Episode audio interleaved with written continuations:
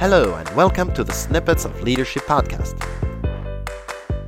If someone in your team knows what they're doing already and is pretty much an expert in his or her field, you coming in as their manager and telling them how to do their job is annoying. What you need to do instead is help them get better, coach them, develop them. That's the obvious part. What's not so obvious is how it applies to feedback as well. If you give them feedback in a way that is basically telling them how to do their job or how to do it better, it's an implicit criticism of their skills and of their person. And don't expect that that feedback is going to go anywhere.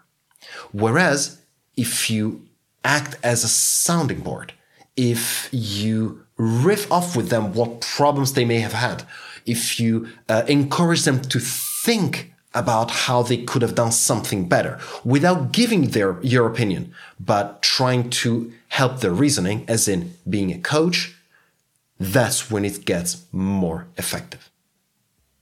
So whenever you are undecided, undecided, excuse me, between giving feedback in a directive way or in a coaching way, look at the person's skills. Does the person need a teacher or does the person need a coach? It's a lot different. What do you think? Let me know. Thank you and talk soon. Thank you for listening. My name is Eduardo Bindazane from EBZ Coaching. I'm a leadership and communication trainer and consultant. And if you have any questions about what you've heard in this episode, please reach out to me via LinkedIn, Facebook, or my website. I'll be answering the most interesting questions on the show.